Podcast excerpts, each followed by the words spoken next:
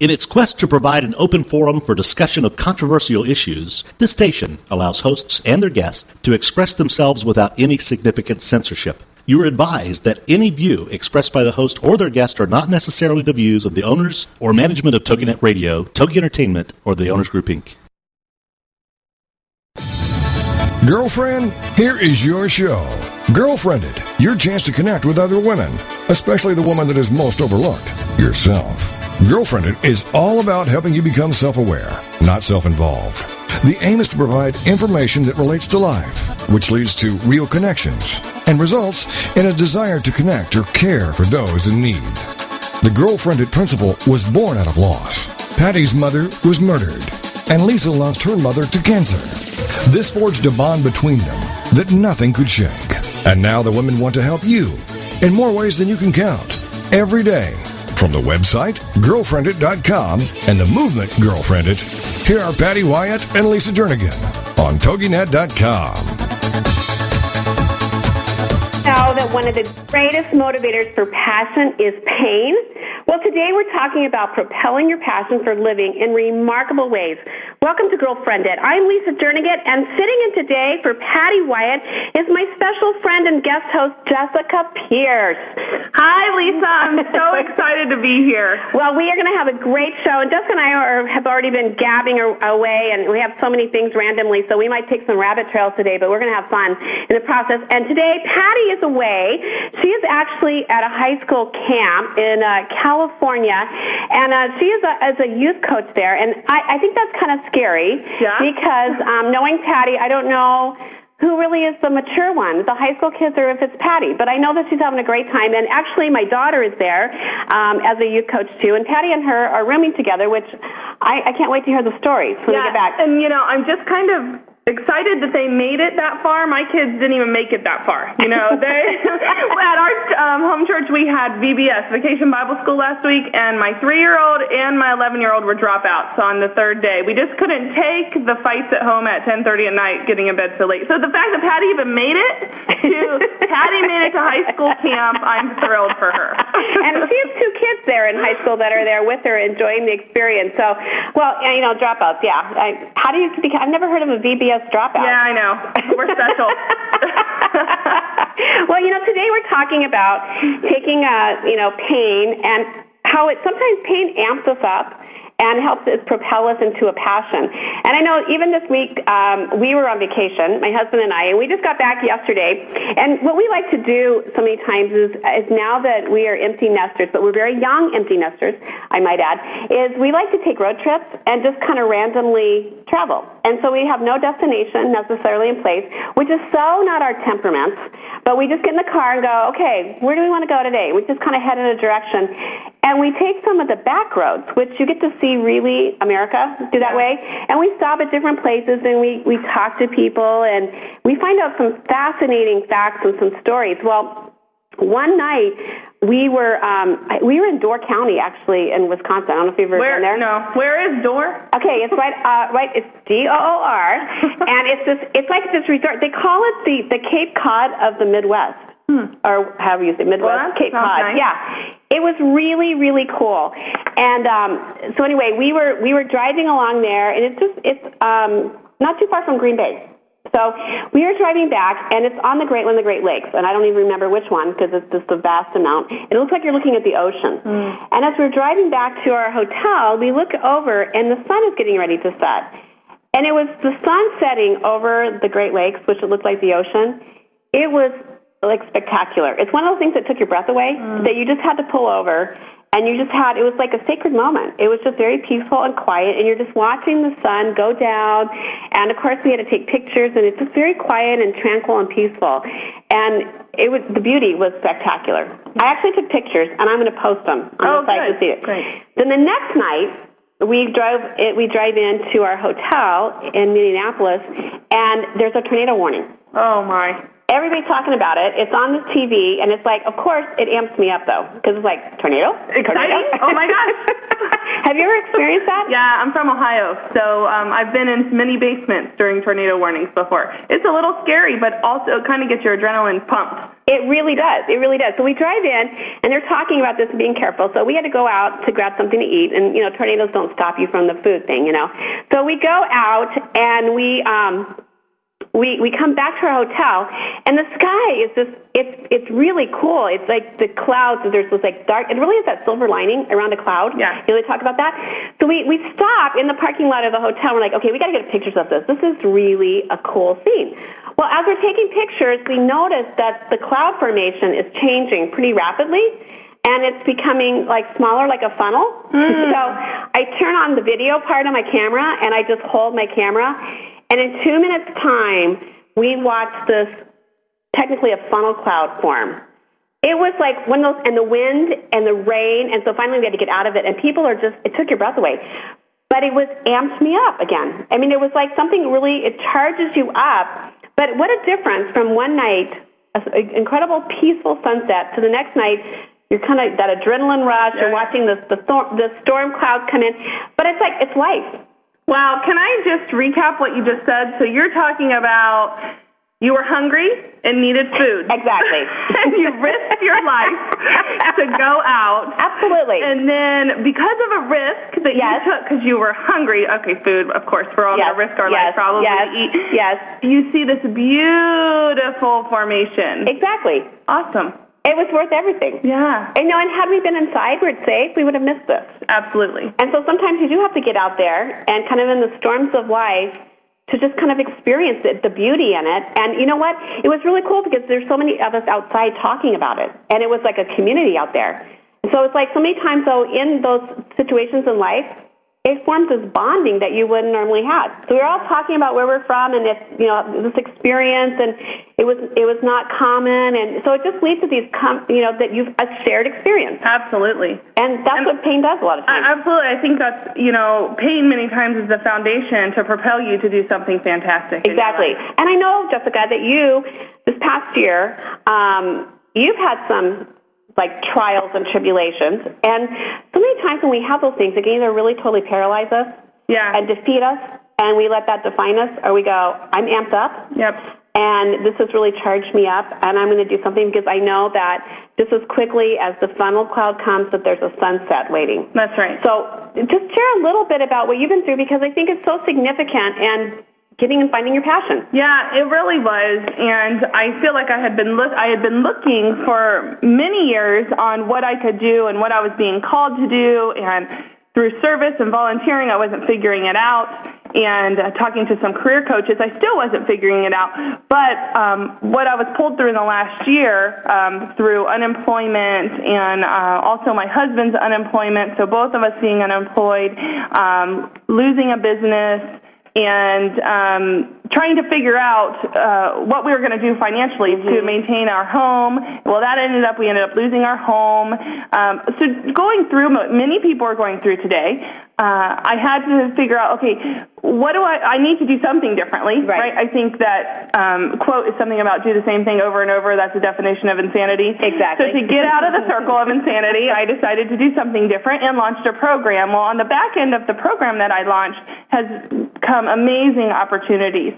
So it truly is taking action, figuring out something differently, doing it differently. Yes. And coming out of, you know, becoming a renter again and not being a homeowner. That was a huge emotional adjustment it was to a that. Paradigm shift. It was absolutely a paradigm shift. And so we had to figure that out. And thankfully, on the back end, so many things have been blessed. But it truly was launching a volunteer program that got me there. And mm-hmm. again, launching a program where I'm not making any money from it, and people are thinking, "Are you crazy? Yes, you it doesn't need make money." Sense. Sometimes it doesn't make sense. Oh, it totally didn't make sense. Mm-hmm. But t- to me, it did. And right. to the, my core group, it made sense. Right. It was the right direction. Right when everyone else on earth was saying, "What are you doing? You're nuts." What are you thinking, Jessica? Go get a job. you need money, not more time. Give me yes. That's right. And it was, you know, take action, do something different, figure out what the gifts are that you have, and and turn that pain into something you are just passionate about Right. and love. So now I wake up on Monday morning and it's an exciting thing that I get to do. I get to work and I get to make a difference in people's lives every single day. And I think that's what we're going to do when we talk to Brittany today um, about what she has done in her exactly. journey. Exactly. Well, and you know, a couple things that you said there is, you know what? It's sometimes you're in that pain and you go, it, it kind of gives you an interest and you have an experience. So you go, okay, what am I passionate about? This is what I'm experiencing. So if I'm experiencing this, there must be other people that are going through the same thing. So how can I use this experience and take this? And even through, um, like you said, your volunteer, you created this thing called Job Seekers. That helped you get a job. Absolutely. You know what I mean? Yeah. So, so many times we look at it as is we will. Um, it's like it's people like you said doesn't make sense. You're wasting your time, but actually, it's it's like job experience. Right, absolutely. And the more volunteering you can do and people can get involved with, I didn't know my passion until I launched the program and took a mm-hmm. chance with it. Mm-hmm. So, uh, so many times when I was trying to figure it out, I volunteered in so many capacities and every time I volunteered, I was like, okay, this is fine, but it's not fulfilling me the way that it mm-hmm. needs to be fulfilling me, and it feels like work. It feels hard. Uh, but uh, finally, a moment I found something that truly propelled me and made a difference in people's lives. Every, almost every single person I came in contact with, and still continue to come in contact with through that program. Yeah. uh, really reaching out and figuring out what it is you love, love, love to do. And that is really hard to do, especially when you're in that moment where things are are kind of devastating. You don't have the answers. You're paralyzed. It is hard to even get beyond that Mm-hmm. to go. What am I passionate? about? You're like, you got to be kidding. Passion. That's the last thing I can That's think right. about right now. That's right. and having discovered that because I'm I'm so wounded right Yep. now. But I think if you can get past that and look and go, okay, but if I can separate myself from that and go, this is a temporary situation, Mm-hmm. and and go, who am I? Not in regard to the situation, but who am I really, and Yep. what really drives me. And that's what you did. You Yeah. know, You got you got to kind of step back from it. And so many times it's like, don't you find that you can give somebody else the answers, but you can't give it to yourself? Oh my gosh, I just had that happen last last week. My husband, I couldn't figure out some direction and things, and my husband sat down with me for three hours and threw questions at me, but I throw out to people. You had a man that talked for three hours? I, you know, hello. yeah, my husband's a talker, believe it or not, more than me. Shocking. He is a great girlfriend. he is a great girlfriend. Oh, I better not say that if he's listening. Sorry, honey. well, well, I, you know, I, yeah, we, but some of these guys are great girlfriends. But you know what? We're going to be talking to a special girlfriend coming up, Brittany Thomas, who was somebody who was a survivor who became a rescuer. And she took her pain and has propelled it into a passion Wow. that she's making a difference and doing remarkable things. Stay with us.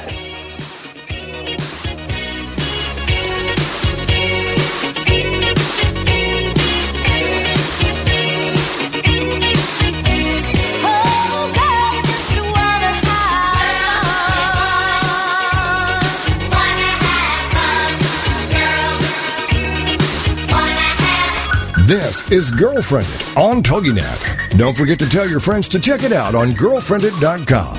It's time to discover it, connect it, propel it, girlfriend it. And we'll be right back with more Girlfriendit Radio right after these. Critical thinking in the real world. What does it take to get ahead and stay ahead of the curve in this ever changing world around us? Critical thinking in the real world with Janet Hens. Wednesdays at 1 p.m. Central on TogiNet. Starting November 4th, Janet Hens is a college instructor, speaker, writer, wife, and mother of three young children. She also has her Master's of Arts in Writing from Johns Hopkins University. Janet began her career working for a congressman on Capitol Hill, then moved over to lobbying when he retired. It was through these jobs that she learned about the power of grassroots initiatives, media relations, and public speaking. And then she honed these skills when she became a college instructor. Today, she artfully balances work with full-time motherhood. In the show, Critical Thinking in the Real World, Janet will discuss hot topics and the critical thinking necessary to assess them. Her passion for education impacts her daily life, and she'll share that in every show.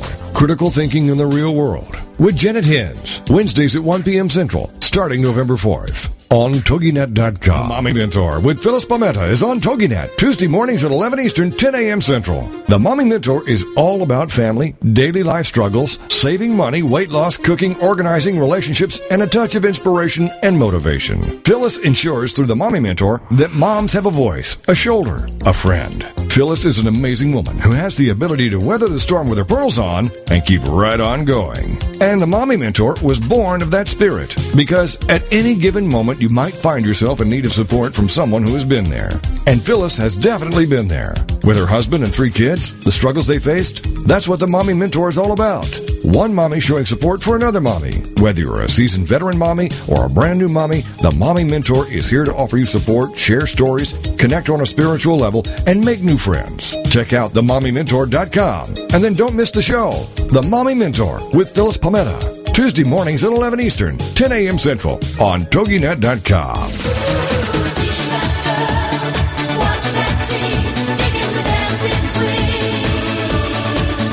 Welcome back to Girlfriendit Radio. A chance for you to let your hair down, curl up with a mug of whatever you love, and have some nice girl talk.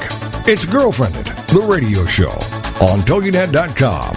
And now back to the show with your hosts, Patty and Lisa. Well, you are back with us at Girlfriendit Radio. This is Lisa, and joining me today is our my guest host and my special friend is Jessica, and we are talking today about transforming pain into passion and how so many times those times in life uh, that we look at it, we go, ugh, you know, and, but yet those are the very things we need sometimes to just really propel us forward. And we are excited to be talking to a new friend of ours that we're meeting, Brittany Thomas. Brittany is um, at the age of 15. She survived one of the very first school shootings, and she is now the state director in Kentucky for the Not for Sale program. So we have a lot to talk about. Welcome, Brittany. Hi, thank you so much for having me. Well, we are so excited just to talk to you and hear your incredible story. And um, we want to start off, first of all, just briefly, will you explain to us what happened that day um, that really marked your life in Kentucky? Can you just go back there just for a moment? Oh, definitely. Um, I was 15 and I was a freshman in high school, and um, we were a really small school, just one that you wouldn't think you know would ever get any kind of attention, especially um, international attention. We were just real, real small. We, there was a cow field out behind the school, just really country school, and um, my mom was a teacher, and so um, at our school we had a prayer group that would meet really quickly before classes. And so I walked into school, threw my bags in my mom's room, and went off to the prayer circle. And um, I remember the first thing that kind of came to my mind was that not as many people were there as usual, and that some of my friends were missing. And I didn't, and but then I realized that the buses had not let off yet, so I knew there would be people coming in late. And so as we started to pray and hold hands, um, I kind of felt somebody walk up behind me, but I didn't really know who it was, and we were praying, so I didn't really want to turn around because again, I knew the buses hadn't let off yet, and I was thinking it was probably just somebody who was late who was going to come in real quick. And so as soon as we finished praying, I was getting ready to walk over to my friend Nicole because somebody had told a joke and everyone was laughing, and I wanted to run over there and see what was going on. Um, but before I could do that, I heard a really loud noise, and I turned around and my friend Nicole had been shot. And I saw her fall to the floor, but it didn't really register with me exactly what had happened. And so when I looked back around, um, I was standing straight in front of the shooter and, and looking down the barrel of a 22 caliber gun, and I just froze. I didn't know what to do, and he just kept going after everyone around me. And um, a friend of mine, it registered with her what had happened, and she was laying on the floor, and she said she screamed at me to get down, but that I just stood there. And so when the shooter was coming back around, um, I think she was afraid that he was going to get me because I was the only person left standing up. There might have been a few other people, but most people had either run off um, or had gotten on the floor. And so as soon as she saw that, she jumped up off the floor and she kind of tackled me. And as soon as she did that, he shot again in my direction and it went over our heads. And we didn't really know what to do. And looking back, it was ki- it's kind of interesting because as much as she was, you know, realizing what was going on, we hid behind a glass door. Probably like not the best place to hide, but we we hid behind a glass door because there was nowhere else left for us to go. We we didn't know what to do, and so the whole time we were on the floor, um, we just kept seeing people and realizing who had been shot and who hadn't. And some people, you know, were pretending to play dead, so you really you couldn't tell who was injured and who wasn't. And um, as soon as it was over, she got up and she ran to our friend Nicole, and um, she had actually been shot in the head, so she was killed immediately. And once the shooter stopped, once he finally stopped, uh, eight people had been shot and three ended up um, being killed. One of them was our friend Nicole, and then another girl was paralyzed from the waist down. Wow. You know what? I do remember when that happened several years ago hearing about that. And it's one of those things, you know, you, you take us back and you just described it, uh, you know, amazingly well, where you can, I can picture being in that room and just the emotions. I can't even imagine because it's like, it's one of those things I'm sure that as it's happening, you're going, okay, what is happening? It's so surreal that it, it's totally catches you off guard and you, you totally don't expect that to happen. You think you're in a safe environment, you're at school and, and you're in a prayer time and then all of a sudden, you know, devastation starts happening and violence and you're trying to in your mind, trying to sort it all out. Um, yeah, and our school shooting was actually one of the first ones to ever happen. So there hadn't been other shootings that you could kind of figure out what was going mm-hmm. on. You know, nobody had ever heard of this before, and I kind of remember thinking that it was a joke. And when I saw my friend fall, you know, to the floor, I, I remember just kind of nudging her and be like, you know, get up, we're going to be late to class. Yes. It just it did not register with me what what was actually going on. Well, you didn't have a point of reference, like you said. Right. It was the first time, so it's just you're you're kind of in that moment trying to sort out, and it's not making sense. So okay, so after it's after the the shooting stops, and then you're just kind of left standing there, and you realize you are still standing there, and like you said, you see your friend, and you see you know just others around you who experience the shot. Um, what kind of emotions I mean, I, I know you, you can't even separate, but even getting past that, is, and it's like then reality starts setting in, and you have to It- action. It, you know, it does, and it sets in really quickly. Um, like I said earlier, my mom was a teacher at our school, and um, I remember being behind those glass doors, and my friend who had saved my life, who had taken me down to the floor, she had actually, as soon as it was over, had gotten up and ran off, and and she left me there. And I remember just laying on the floor and looking around, and um, you know, it was pretty graphic and I didn't really again, it did not register with me what was going on and I remember hearing somebody scream screaming my name and I just it was almost like it was really far away, almost just kind of like in a dream. And I looked up and I could see my mom and she was standing in the hallway and she had told me later that she heard everything happen and she knew I was there and and she was running through and looking through students trying to find me and so when I saw her screaming my name um, I remember she was yelling at me to run to her, but I didn't really quite know if I could. You know, I didn't really know what to do, and so I could hear the intensity in her voice, and she was screaming at me very loud, you know, and, and yelling at me to run to her. And so that's what I did. I, I took off running and and I ran to her, and I remember the first um moment like that she grabbed me. I looked at her and I asked, I was like, "Mom, is that a real gun?" And I think she knew at that point again. I I really did not understand what had happened, and so she took me um, into her classroom. And at this point, my mom didn't know that it was over. She made, I think she thought maybe somebody was continuing to go through the school, so she just took as many students as she could, and she put us in her classroom. So Brittany, I um I- I'm wondering you're a, you're in high school. You're a teenager and so you're still you're very young and you see a friend die in front of you and you see um all this shooting and you later on you maybe start to understand the reality of how how how much danger you were truly in. So how did you start to deal with those emotions um, later on uh, as you start to understand the impact of this? later on, you know, it was really, it was just so surreal. I think it took me a long time. Um, you know, I in the beginning, I didn't deal with it so well. It was almost just one of these things that, um, you know, we were a group of Christians and we had the entire world looking at us from a Christian standpoint. And I remember reading these articles in the newspaper and in Time magazine, you know, how will a group of Christians respond to this?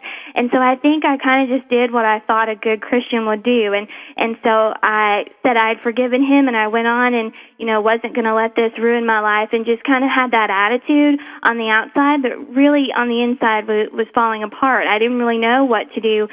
I was afraid, you know, if I acted the way that I felt, you know, that that would not be a good thing. That wouldn't be the Christian thing. And so I kind of just developed a facade for a while that, that I was okay and that, you know, life would go on and things would get better and that this would, you know, end up being something that would help me. And eventually it did, but in the beginning it was just really hard. I was afraid to make friends and to really develop, you know, close friendships because, you know, I had that and I realized how quickly that could be taken away. And so I kind of just made everything surface level, friendships, you know, pretty much everything. And, and my whole goal from that moment, I was a freshman in high school and I just wanted out. I just wanted to graduate and, and start over somewhere else. Well, you know what's interesting about that is you, you made some really great points in there. But when when you experience something so traumatic like that, it is so surreal, and it and you are not the same person. And like you said, so you go back mm-hmm. into how do you still become a high schooler? You're still a high schooler. You still got to go to school. You're with people, but yet you experience something that very, very few people experience. And it's just hard to jump back in and be the same person that you were. And yet, on one hand, people are expecting you to kind of be in some way to, to like, you know, get on, get past it because they don't even know how to deal with it. And so Right. when somebody has experienced something traumatic or a loss or a death, we don't know how to handle that. And so sometimes we just ignore it and pretend like it, you know, we won't talk about it. It's the elephant in the room. But so many times, it's the person that has experienced those things. Um, I have found, even from personal experience, you do want. It's okay to talk about it. You, it's it's really healing for somebody to ask you a question or to acknowledge it and allow you to really feel what you felt and to express it like you said because you had to wear this facade and it's like inside i'm sure you're walking around the outside going i'm okay I'm, I'm in high school but inside you're going you have no idea i am not the same person. I'm not who you think i am because of this experience. Yeah, you know, it it complicated things so much that we had so much media attention and we couldn't go outside at school without being hounded by reporters. They were just everywhere. And I remember um within the few minutes after the shooting happened, CNN had a helicopter on our football field and you know the journalists and news media had blocked the road to our school so much that it took you know ambulance and ambulances and the EMS crews longer to get there because there were so many people there. And I remember they stayed at our school for so long. We couldn't go anywhere. Um and so at some degree you wanted to talk about it but then in some degree you just wanted to get away from it and just be able to go somewhere where somebody didn't ask you where you went to school and then ask those questions. And and then the other kind of complicated thing is I had a lot of close friends who weren't there that morning. They were late to school or for some reason they didn't come and so it made friendships very hard because some of us were there and saw things and were really having a hard time and others, you know, had a hard time but they didn't witness that. And so it made our friendships um really complicated because we had both experienced the same thing but in in various degrees. And you know, we had students in the school who knew that that was going to happen and didn't say anything. Um, some of those people I knew directly, and so there was a lot of um, issues going on. There ended up being a trial, and we weren't. We were all subpoenaed, and you weren't allowed to talk to these people about it. And so you were almost, at least in my experience, just afraid to really say anything. You just wanted to go Denise, away and be from a different Denise, town. We've got to take a break here, and we want to keep coming back and talking about this, and even how you've taken this pain and propelled it forward. Stay with us.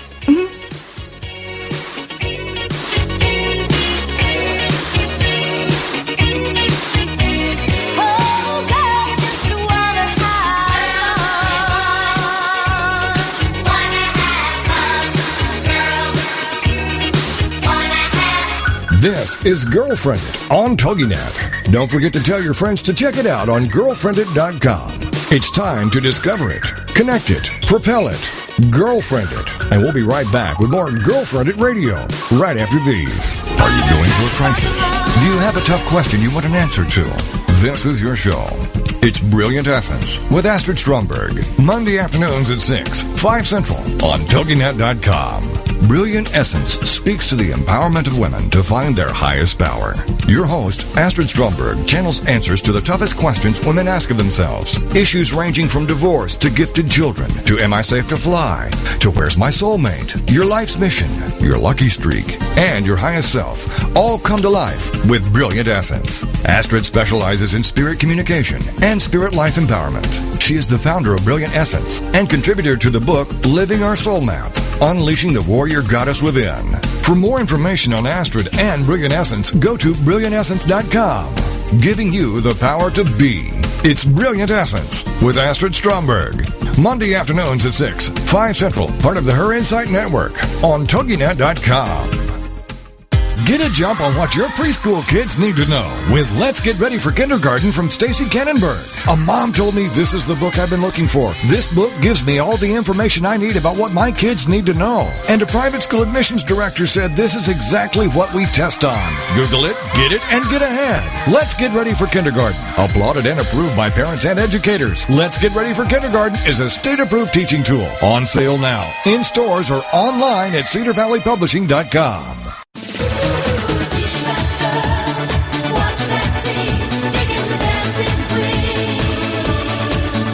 Welcome back to Girlfriendit Radio. A chance for you to let your hair down, curl up with a mug of whatever you love, and have some nice girl talk. It's Girlfriendit, the radio show on TogiNet.com. And now back to the show with your hosts, Patty and Lisa. Allow it, pain can take on a significant journey and give us a new lens on life. Today we're talking about transforming pain and allowing it to propel us into our passions. And we've been talking with Brittany Thomas, who survived one of the very first school shootings in Kentucky and just experienced the devastation of that and the loss and watching um, friends around her literally die.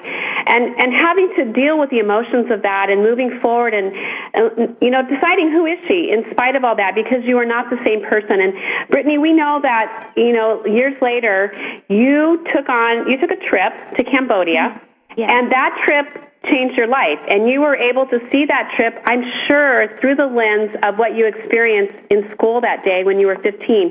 Can you tell us a little bit about that journey and about that trip that you took and what you saw and how it affected you?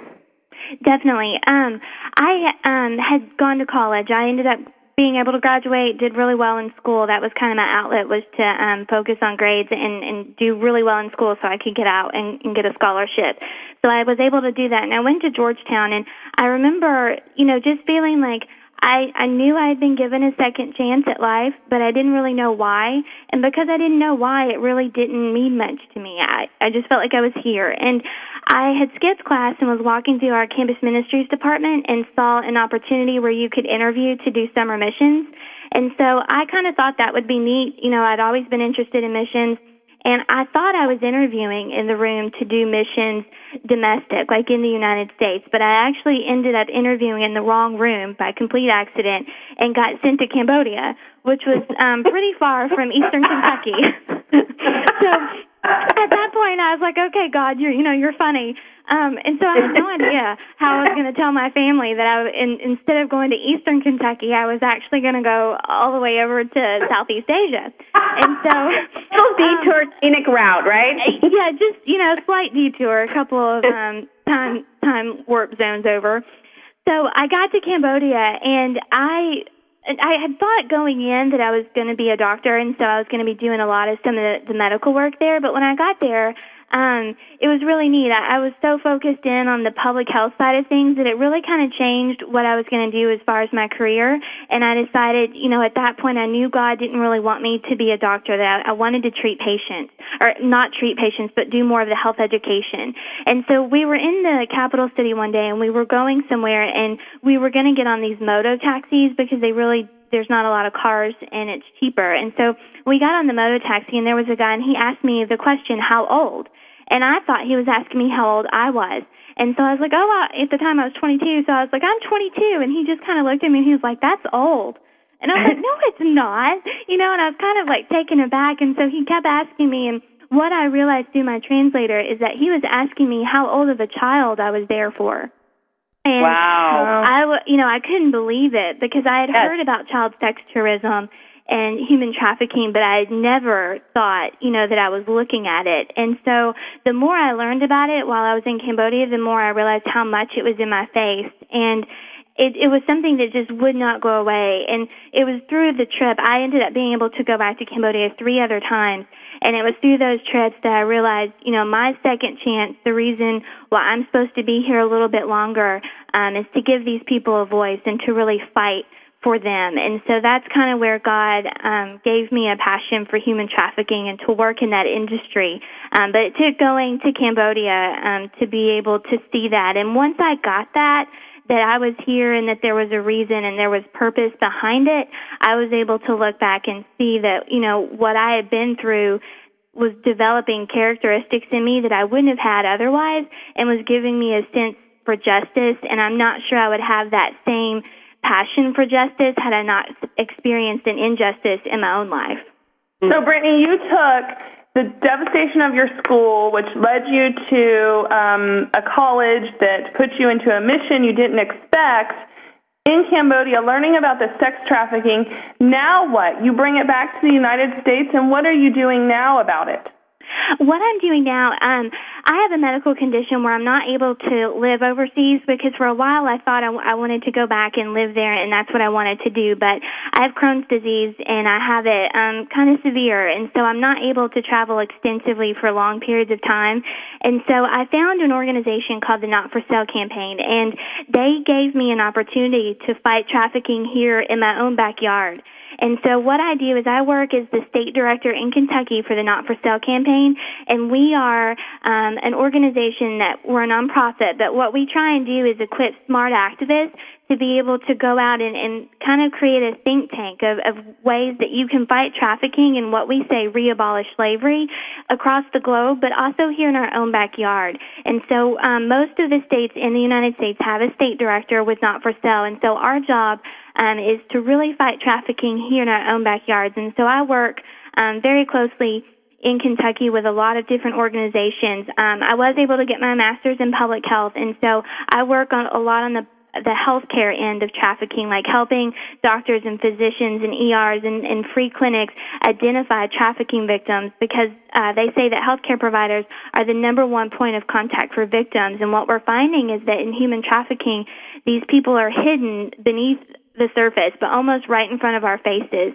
And oftentimes, um, it is cheaper to fix that person than it is to go get a new one. So we're seeing that trafficking victims are popping up in the healthcare system all over the, the world, but particularly in the United States, um, to be treated for these little, uh, not little, sometimes um, infections they get or, or whatever it is medically that's wrong with them, but we're not identifying them. So um, that's kind of what I'm doing in Kentucky a little bit. So, Brittany, um, you know, the first time I ever heard of this, I thought, but this doesn't really pertain to me. And mm-hmm. it, tell people what, what the reality of it is right now. I have two girls and um, two daughters that are young right now, but what, what really, what does it really apply to us and the people in the United States? You know, it does um, definitely apply to us you know, during the transatlantic slave trade, there were about 12 million slaves total um, that that came across the transatlantic route here. And today in the world, there are 27 million people in slavery. Um, when we talk about trafficking, um, particularly sex trafficking in the United States, it's called domestic minor sex trafficking. And Shared Hope International has a statistic out that the average age of entry for a young U.S. citizen, you know, child that's being put into forced sex trafficking is age 13. Um, some organizations say 12, but the average age of entry into human trafficking for U.S. children is 12. The other statistic they have that just blows me away is that every year 450,000 children run away from home um, and live on the streets and that of those children, one out of three are put into forced sex trafficking within 48 hours of stepping on the street. Well, you know what? And these are like staggering statistics, and they are so real. I know Patty and I are involved with an organization here in the Phoenix area because Phoenix has been um, unofficially recognized as the second um, city in the world for sex yes. trafficking.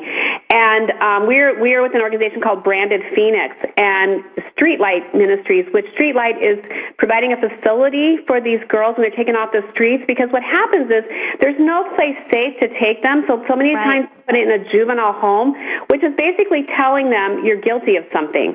So they need a safe place because it really is about holistic healing. They need mm-hmm. the, the spiritual, the mental, the physical, um, you know, education because they, like you said, they can't just get back in school. They have been right. so traumatized, and, and their experience is beyond what anybody could really comprehend. But these statistics, and, and what's amazing is one of the fastest growing markets for child prostitution is in the United States. And I think yes. when we heard that, it blew us away because you tend to think, okay, this is happening in another country, a foreign country, you know, and, and it's not here, but it is here. It's right under our noses. And it's one of those things you can go, I'm just going to ignore it and pretend it doesn't exist, or I'm going to become aware. And there's so many different ways we can respond to it. And love what you're doing that you went, okay, I'm going to, I'm going to see what, what's happening in my state with this and how you got involved with the not for sale and taking that on and just becoming you know, an advocate, and even from the health standpoint, which is so significant because the things that these girls have experienced, we don't even want to talk about. I mean, we can't even imagine what they've experienced. But, and like Jessica said, as moms of teenagers, it's not limited to a, a certain group in society. This affects all of us. And I think that's one of those things, even as moms, we need to be aware of this. Um, I know, Brittany, we only have like three minutes left. And um, can you just kind of just some things you want to leave with people and even to make us more aware of what's going on or what we can do and and how you have made this into a passion and what that has done for you. Yeah, you know, one of the things I always tell people is regardless of what your talent is, that you are you can live your life in a way so that other people can be free. And one of the ways I think that's the easiest and, and the most efficient way of doing that is to buy and shop fair trade. Um, we have a website called free2work.org where you end it actually free, F-R-E-E and two, the number two dot org. And you can go to that site and look up your favorite brands, whether it's a food or, um, an electronic or a, piece of clothing and you can see what brands are using slave labor to make their products and what brands are fair trade. And so I think it's really important that people realize that in an, in sometimes in an indirect way, we pay for slavery. You know, we encourage that in a lot of ways because we often forget labor trafficking as a part of human trafficking. And I think what people need to do is to take their talent, take their life, take their story, take their background, and live it in a way so that people can be free. And I think regardless of what you do, whether you, if you build houses, if you're the garbage man, if you're a professor, whatever you are, there's a way you can do that that can help um, empower other people. And I think you just have to go out and figure out what your passion is and how you can help somebody else live their life to be free. But I, I really encourage people to really look at what they buy and make sure that um, a child didn't make that you know, and to make sure that the person who made that um, was not a slave and that what they're purchasing is fair trade. I think that's so important that people realize that we play a part in this as much as we think we don't. We do. Exactly, and and just a, an organization that we totally endorse, that we work with, that that really helps um, women that doesn't support this is called Trade as One, and you can find yes. them at one.com, and they totally support. And you actually get the name of the of the the gal or whoever made the product, whether it's olive oil or I mean, just the common things that we use. You can mm-hmm. buy use your spending dollars to, like you said, to support something that is not supporting slave labor. So, right. so many great information. We're going to have this on our website and the not for sale, branded Phoenix, Trade as One. So you can find this information on our, our website at girlfriendit.com to get more information and even to contact Brittany and just to hear more of her story. And Brittany, we just so appreciate you taking the time just to share how you had took a really traumatic, painful experience and you totally allowed God to use you, to use your heart. You opened your eyes to something that was so horrific and you said, I'm, I'm going to be a part of the solution. And you went in there and did something about it. So thank you so much, Brittany. Stay with thank us. Thank you. Talking.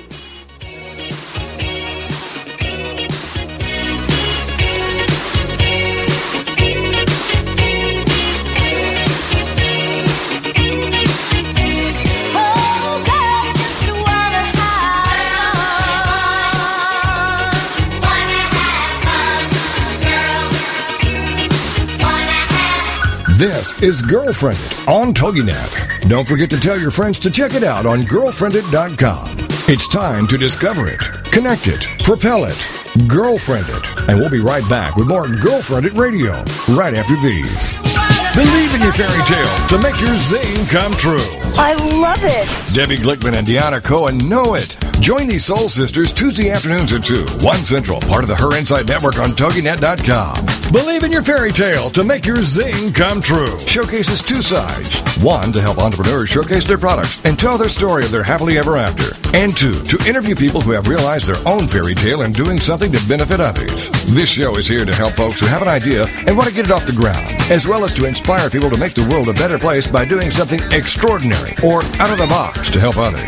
Both of these entrepreneurs have their own businesses and websites. With more information on their passions and successes, first for Debbie, fairytalewishesinc.com, and for Deanna, thenextbigzing.com. Believe in your fairy tale to make your zing come true with the Soul Sisters, Debbie Glickman and Deanna Cohen.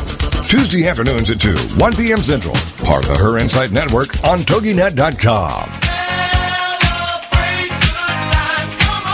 Celebrate Green is coming to TogiNet Wednesdays at noon Central Time, starting November 4th. The mother daughter team of Lynn and Corey will have you going green and loving it at no time at all. As heard on Martha Stewart and Disney Radio and seen blogging for HGTV, Lynn Colwell and Corey Colwell Lipson are unapologetic evangelists for greening every aspect of life, especially holidays and celebrations. Based on their book, Celebrate Green, they're putting the meaning in the greening with their simple, fun, eco friendly, affordable ideas. From their start with Green Halloween to tips, tricks, ideas, and projects for every holiday. You'll love Celebrate Green. You can check them out online too at celebrategreen.net and greenhalloween.org for more information, the newsletter, the blogs, places to shop, cool extras, and so much more. So get ready to celebrate green, the radio show with Lynn and Corey, Wednesdays at noon Central Time, starting November 4th on TogiNet.com.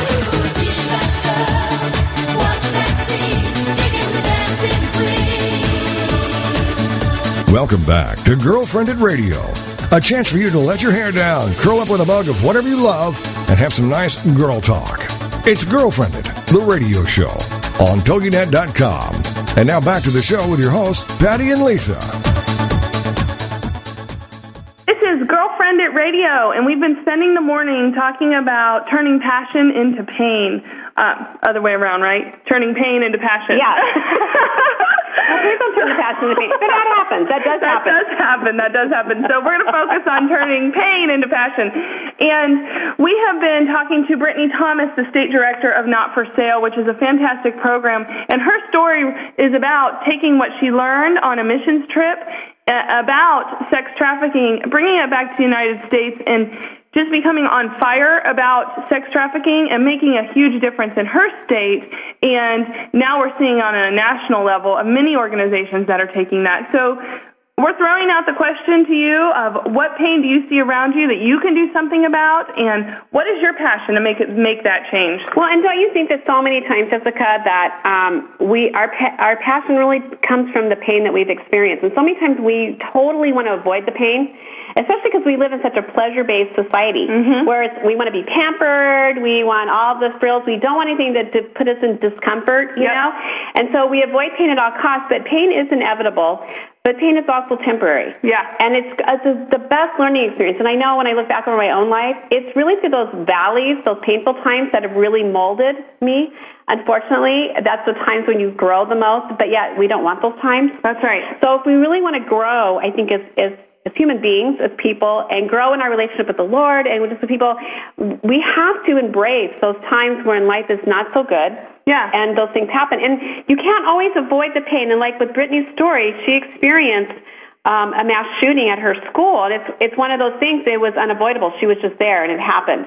And so many times pain, you know, tragedy happens to you and there's nothing you can do about it. Yeah, and I wonder if um, she would have ever even had in her heart's desire the different if if if that conversation in that cab, uh, that taxi about asking her her age and if she was going to be a sex slave, if she would have even had the inkling to do anything had she not gone through the pain of the shooting. You know, Exactly. that might not have even been in her heart to do something about, but but because that was in, that happened to her, it was in her heart to make a difference and not just go do a job. She wanted to make a difference in the world. And when you know, when you look at people, and I think we all know individuals that have experienced heartache, and and uh, we've seen that some people don't handle that well, and they allow that to define them, and they kind of will spiral down, and their life goes out of control. They never really get back, you know. Yeah. And then there's others that will take that and go.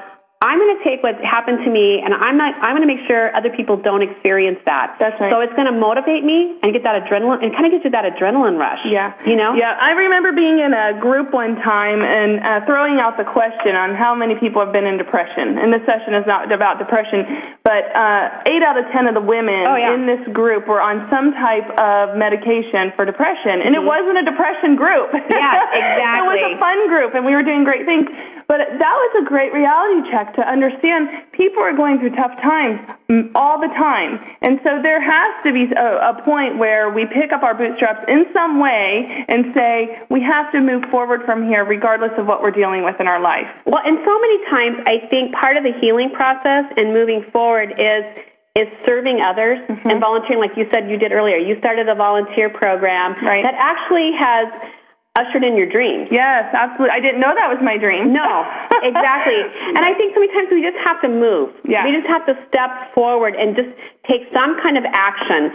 And I, and I know I, there's this like the saying my husband used to always say, okay, it's okay to to feel that and to be in that state, but don't pitch your tent there. Absolutely. You know what I mean? Don't Yeah. put stakes in the ground. Go, okay, I'm going to give myself a certain amount of time to be in this place, to feel the pain, to feel this, and to feel sorry for myself. Right. It's okay to feel sorry for yourself, but how long are you going to do that? That's right. You know, being in the muck of having to sell our house and coming to the real reality of I'm in my dream home, in my dream neighborhood, my kids go to our dream school.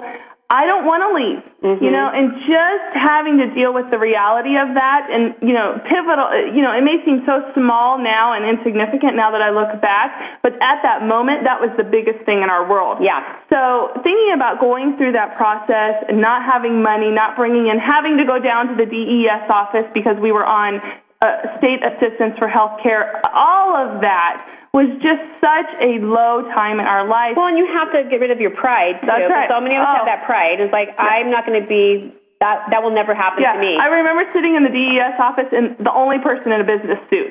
Are you kidding me? What is wrong with this picture? Exactly. Am I in a movie? right. It was so surreal.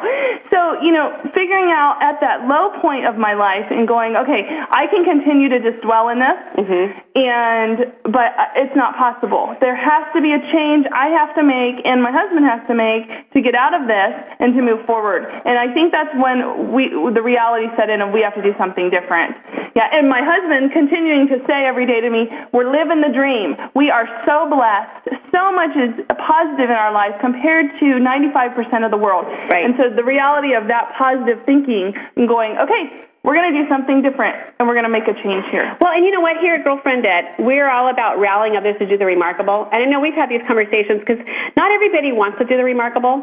And to do remarkable things really is a decision and a choice you have to make. Yeah, and and there are things that you have to give up to go do the remarkable. Exactly. It involves it involves sacrifice. It involves risk, and yet, if we never put ourselves in those situations, we'll never realize what is on the other side. That's right. And Patty, I was offered a full-time position in about um, the August time frame and of last year, and I I remember looking at that position and accepting it, and then having to go back and decline it because if I took that position, I wasn't going to have time for my volunteer program. Wow. a different and when we were not bringing in any money.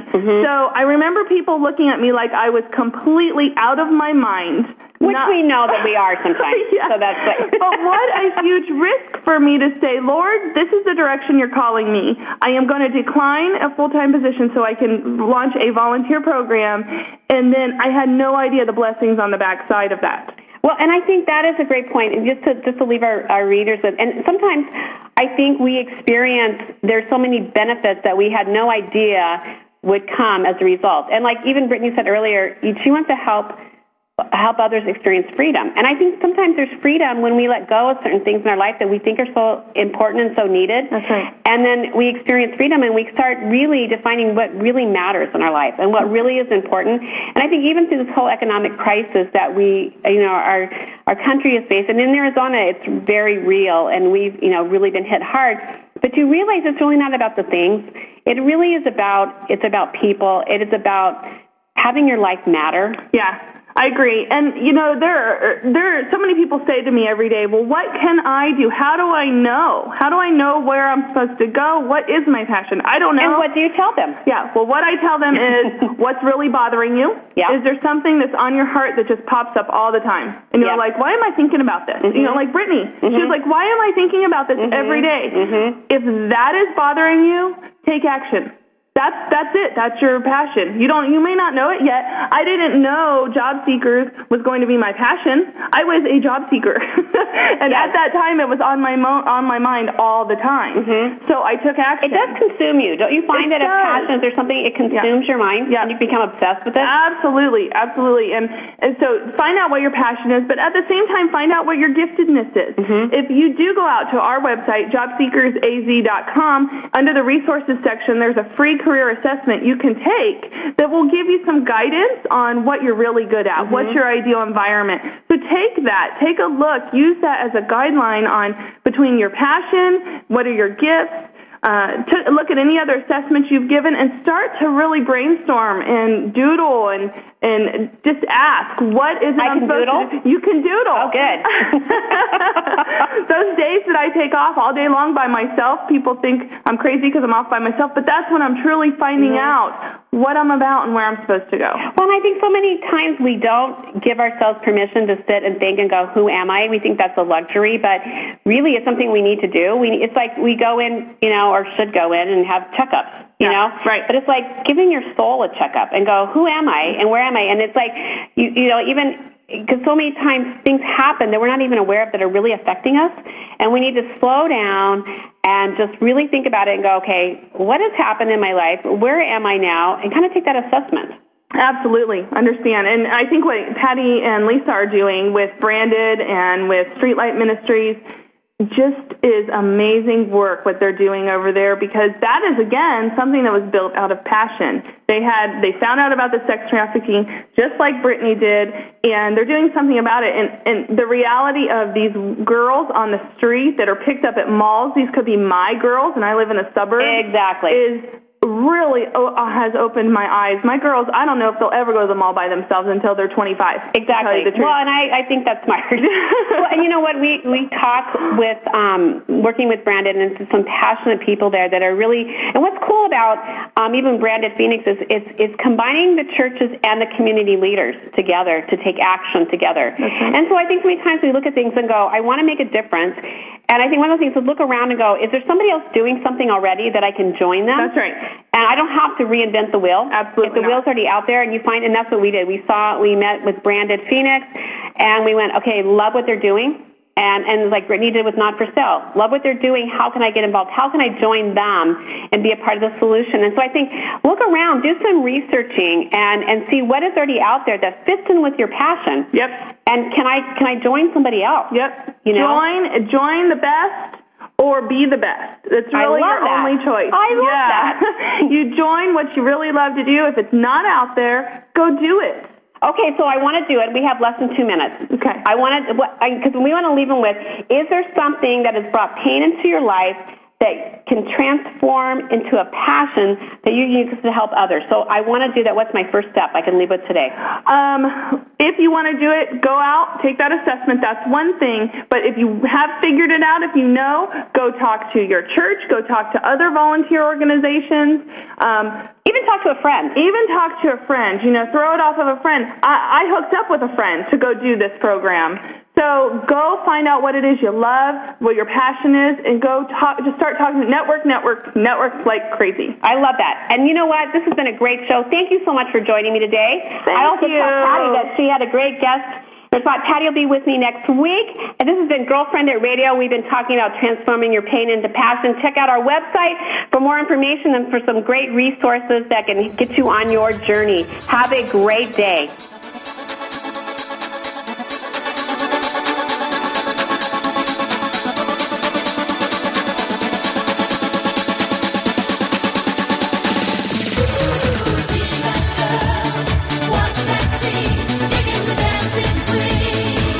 Thank you for being a part of this special program, Girlfriendit, the show dedicated to the most important woman you know, yourself. It's the show